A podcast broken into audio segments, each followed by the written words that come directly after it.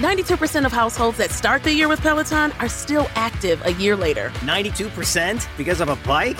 Not just bikes. We also make treadmills and rowers. Oh, let me guess, for elite athletes only, right? Nope. It doesn't matter if you're an avid exerciser or new to working out. Peloton can help you achieve your fitness goals. ninety-two percent stick with it. So can you. Try Peloton bikes, tread, or row risk-free with a thirty-day home trial. New members only. Not available in remote locations. See additional terms at onepeloton.com slash home dash trial.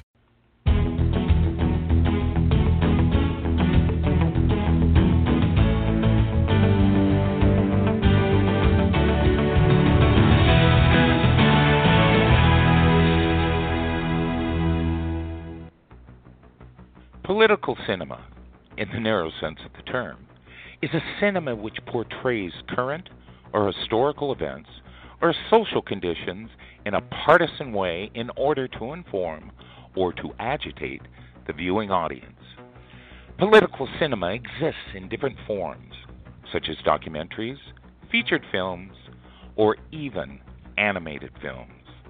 The relationship between Hollywood and politics dates back to classic films, such as The Birth of a Nation, nineteen fifteen, Mister Smith Goes to Washington, nineteen thirty-nine, and Citizen Kane, nineteen forty-one. Near the end of the Korean War, a platoon of U S soldiers is captured by communists and brainwashed.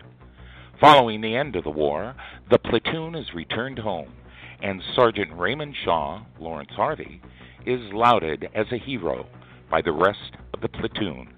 However, the platoon commander, Captain Bennett Marco, Frank Sinatra, finds himself plagued by strange nightmares, and together with fellow soldier Alan Melvin, James Edwards, races to uncover a terrible plot to assassinate a presidential nominee.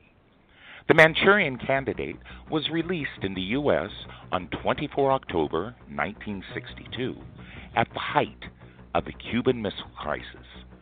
Well received, the film received two Academy Award nominations. Robert Redford stars in this gritty, documentary-like tale of an idealistic, good-natured attorney whose high standards are soiled by his run for political office.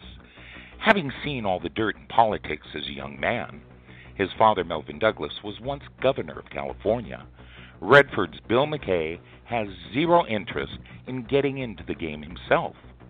However, a political operative named Luck, Peter Boyle, taps McKay to run against the seemingly undefeatable Senator Crocker, Don Porter, a classic gas bag.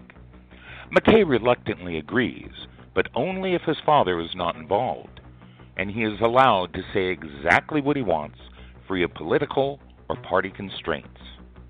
Redford delivers one of his finest performances in nineteen seventy-two's The Candidate. Michael Ritchie directs, and Jeremy Lerner's adapted screenplay won an Academy Award.